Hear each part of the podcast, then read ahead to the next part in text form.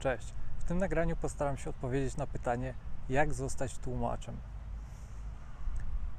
Jeśli uczysz się intensywnie języków obcych, być może rozważałeś ten zawód. Powiem Ci, jak wyglądała moja historia. Nauka języków obcych zawsze była moją największą pasją już od czasów wczesnej młodości. Dlatego też naturalne było, że kierunkiem studiów, który wybrałem, była lingwistyka.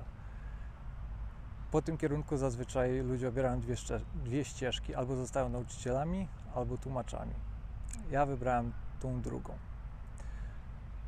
Jeśli chcesz wiedzieć, jaką rolę odgrywa wykształcenie w pracy tłumacza, to nie jest ono decydujące. Jeżeli nie mówimy o tłumaczeniach przysięgłych, to nie musisz być absolwentem ani lingwistyki, ani filologii, ani jakichkolwiek kierunków związanych z językami.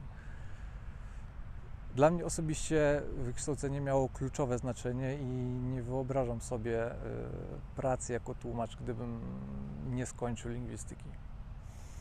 Czy każdy może zostać tłumaczem? No, niestety tak. Pamiętam, że jakiś czas temu widziałem na YouTubie filmik, w którym chyba jakiś licealista mówił o tym, że praktycznie każdy, kto choć trochę zna angielski, może tłumaczyć dla Netflixa. Niestety, jak się potem okazało, ten człowiek nie potrafił się bardzo sprawnie posługiwać nawet językiem polskim, a swoją znajomość angielskiego tłumaczył tym, że parę razy był w Stanach. Więc jeżeli jesteś taką osobą, która zna jakiś język na przyzwoitym poziomie i wydaje Ci się, że możesz pracować jako tłumacz, no to niestety moim zdaniem jesteś w błędzie i przed Tobą jeszcze dużo pracy. Niestety w tej branży pojawia się wiele osób, które nie mają wystarczającej wiedzy.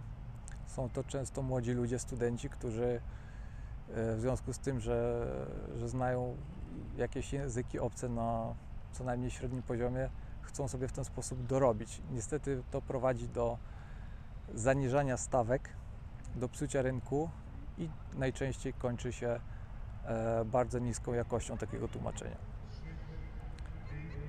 Jeżeli zapytasz mnie, czy warto zostać tłumaczem, moim zdaniem bez wątpienia tak. Gdybym nie wykonywał tego zawodu, nie poznałbym mnóstwa ciekawych ludzi, nie byłbym w miejscach, w których nigdy bym się nie spodziewał, że będę. Widziałem rzeczy, których nigdy bym nie zobaczył. Więc jeżeli czujesz w sobie pasję do języków obcych, to jak najbardziej warto pracować jako tłumacz. Możesz zastanawiać się, czy lepiej wybrać jakiś język niszowy i wtedy tłumaczyć za dużo wyższe stawki, czy wybrać jeden z najpopularniejszych języków typu angielski, niemiecki itd.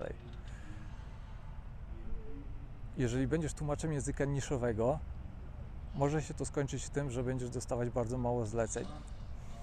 Ja osobiście uważam, że najlepiej po pierwsze znać dwa języki obce na tyle dobrze, żeby móc tłumaczyć w kombinacji z trzema językami, czyli polskim i dwoma obcymi.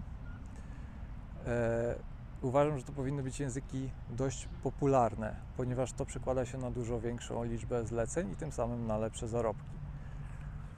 Więc najlepszym połączeniem jest znajomość dwóch języków obcych na bardzo wysokim poziomie, dwóch języków dość znanych, na które jest dość duże zapotrzebowanie. No i to wszystko w połączeniu musi funkcjonować z marką osobistą. Tłumacze pracują tak naprawdę na trzy sposoby, jeśli chodzi o formę zatrudnienia. Najrzadziej spotykaną formą zatrudnienia jest praca na etacie. Wiem, że bardzo duże korporacje, na przykład banki, przewidują u siebie jedną lub dwie osoby, które pracują u nich na stałe na etacie i zajmują się tylko tłumaczeniami. Oprócz tego są też biura tłumaczeń, które zatrudniają tzw. tłumaczy in-house, którzy pracują na normalnym etacie od 9 do 17 i przez cały ten czas wykonują tłumaczenia. Drugą formą zatrudnienia jest umowa o dzieło.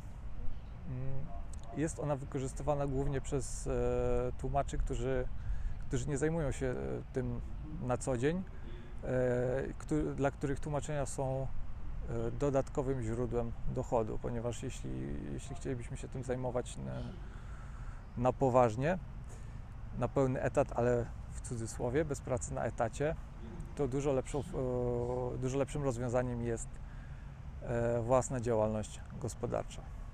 Jeżeli masz jakiekolwiek pytania związane z pracą tłumacza, jeżeli jest coś, czego nie wyjaśniłem, zostaw komentarz pod tym filmem. Jeżeli interesuje Cię taka tematyka, zostaw subskrypcję i łapkę w górę.